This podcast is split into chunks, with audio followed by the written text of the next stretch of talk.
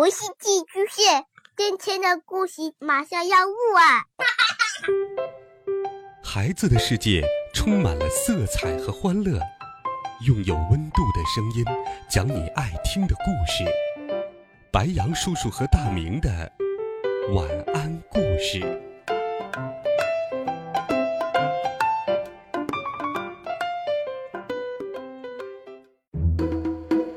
小朋友们、同学们。欢迎收听白羊叔叔讲故事。今天，白羊叔叔继续给你讲《西游记》的好听故事。一起来听《美猴王》系列丛书第十四册《勇斗青牛精》上。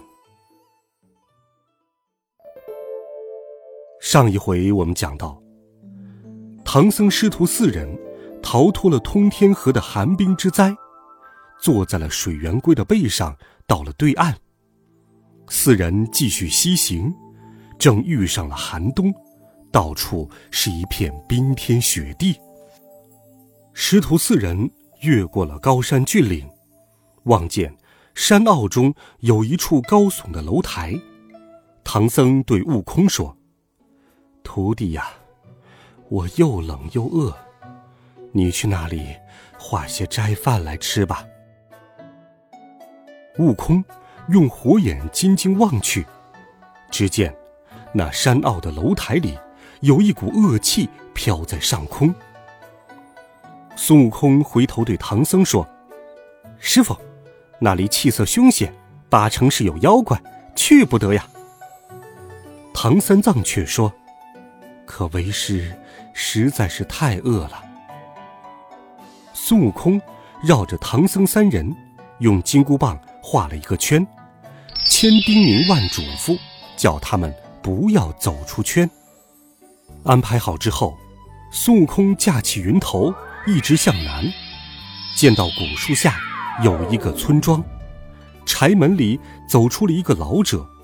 孙悟空忙上前行礼说：“老施主，我是东土大唐去西天拜佛求经的，路过此地，俺师傅饿了，特来化斋的。”那老者说：“长老，你走错路了，往西天的大路离这里有千里之遥呢。”孙悟空笑着说：“没走错，没走错，我师傅正在大路上端坐，等我化斋呢。我离开师傅不到一盏热茶的功夫，就走到这里了。”老者见他一盏茶的功夫就能走七八天的路，吓得一边喊。哎，有妖怪！哎，有妖怪！一边往里走去，孙悟空扯住他不让走，老者举拐杖就打，在他头上打了七八下。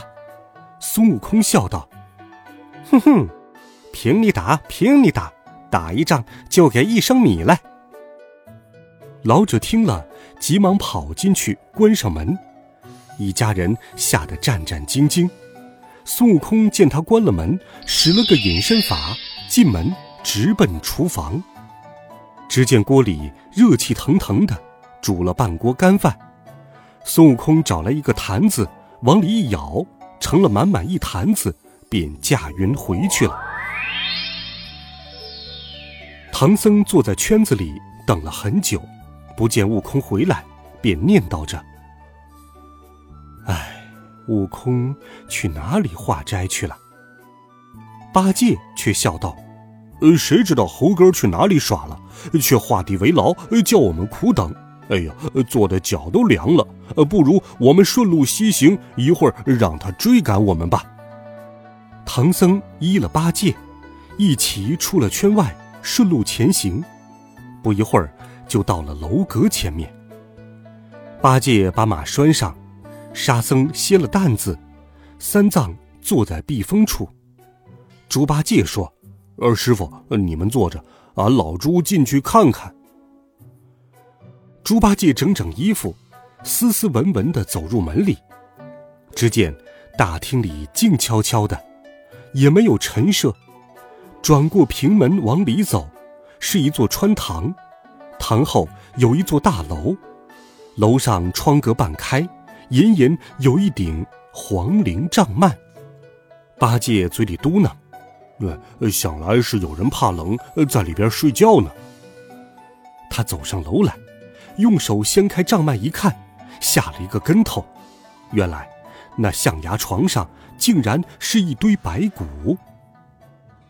猪八戒定了定神，见帐幔后有张桌子，桌上乱搭着三件漂亮的背心儿，便喜滋滋的拿下楼来说：“呃，师傅，呃，这里没有人，楼上有三件背心，呃，咱们先穿上，免得挨冻。”唐僧却说。不可不可，这不成了小偷了吗？快快送回原处。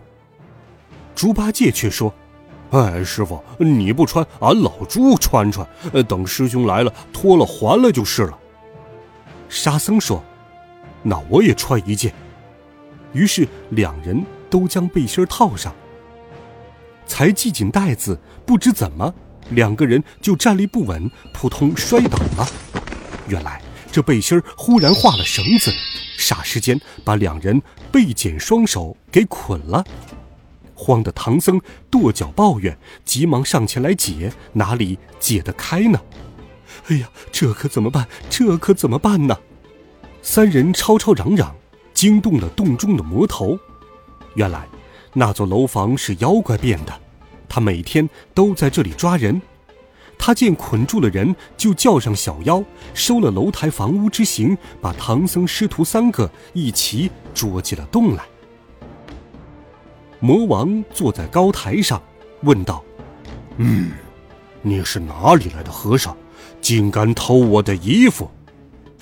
唐僧求饶说：“贫僧是大唐往西天取经的，大徒弟化斋未回。”这两个徒弟不听劝告，误拿了衣服，求大王恕罪呀！那妖怪笑道：“嗯，我常听人说，吃了唐僧肉能返老还童。嘿嘿嘿，你今天不请自来，还指望能饶你？你那大徒弟叫什么名字？”猪八戒开口夸耀说。呃，俺师兄就是五百年前大闹天宫的齐天大圣孙悟空。那妖怪听是齐天大圣孙悟空，就有些害怕了，叫小妖们先把三个人一起捆了，抬到后边，将白马拴在槽头，行李挑到屋里，又吩咐众妖磨好兵器，准备擒拿孙悟空。悟空化了斋饭回来，只见棍子画的圈子还在。人马却不见了。再看那楼台近处，早就消失无踪，只剩下山根怪石。孙悟空心惊道：“嗯，不用说了，他们定是遭了妖怪的毒手。”急忙沿路赶来。走了五六里，遇到一个老翁带着个小童。孙悟空上前问道：“老公公，你可看见三个和尚从此路过？”那老翁说道：“他们被金兜洞的妖怪捉走了。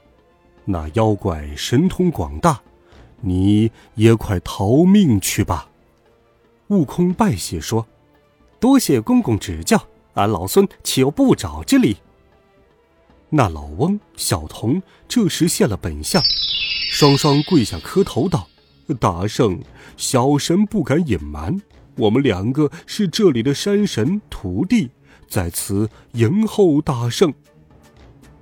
悟空喝道：“讨打！知道俺来，不早来迎接，还藏头露尾，这是何道理？”徒弟忙辩解说：“大圣，大圣，小神怕犯了您的威严，因此引相告知。”孙悟空熄了怒火，直奔山前寻找。金兜洞，转过山崖，只见那翠崖边有两扇石门，门外有许多小妖，在那里抡枪舞剑。大圣来到门前，厉声高叫：“呆！那小妖，俺是齐天大圣孙悟空，快叫你那洞主送俺师傅出来，免你等一死。”那小妖急忙进洞报告。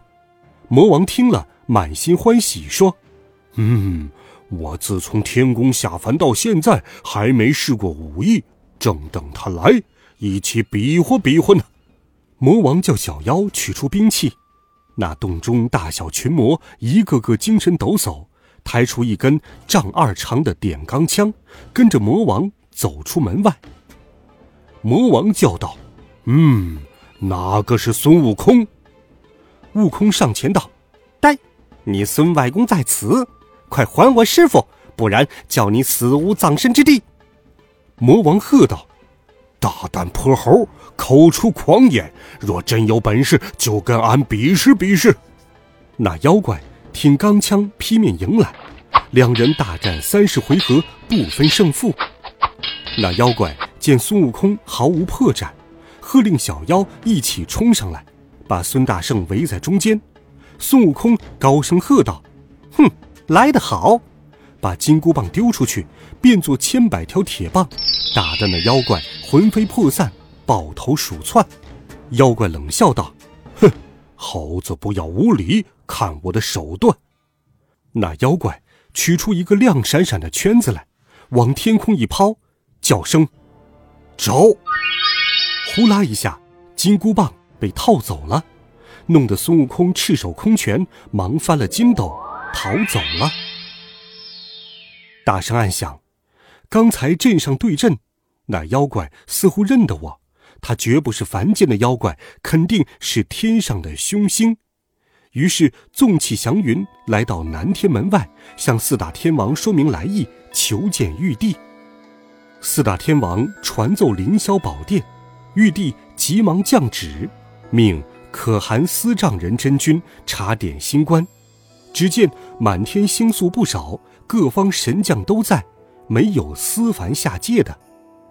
玉帝说：“那就让悟空挑选几员天将下界助他擒魔去吧。”孙悟空挑了托塔李天王与哪吒三太子，玉帝即令李天王父子率领众部天兵一同出了南天门，来到了金兜山。李天王停下云头。叫哪吒先去出阵，哪吒三太子抖擞精神，与大圣跳到高山上，径直来到洞口。孙悟空上前高叫：“那妖怪，快开门，还我师傅来！”妖怪提枪走了出来，笑道：“哼，原来是哪吒三太子，你为何到我门前呼喝？”哪吒说道：“你这泼魔，困害东土圣僧。”我奉玉帝金旨，将你擒拿。妖怪大怒，挺枪来刺。太子使斩妖剑，劈手相迎。哪吒将身一变，变作三头六臂，持六般兵器朝妖怪砍杀。那魔王也变作三头六臂，以三柄长枪抵住。哪吒将所持的六般兵器——砍妖剑、斩妖刀、缚妖索、火尖枪、绣球。风火轮抛了出去，大喝一声：“变！”那些兵器一变十，十变百，百变千，千变万，分分密密向妖怪打去。那魔王却毫不惧怕，一只手取出白森森的圈子来，呼啦一下把六般兵器都套走了。慌的哪吒只好赤手逃命。欲知后事如何？下周三，白杨叔叔讲西游，继续与你相伴。温暖讲述，为爱发声。孩子们，明天见，晚安，好梦。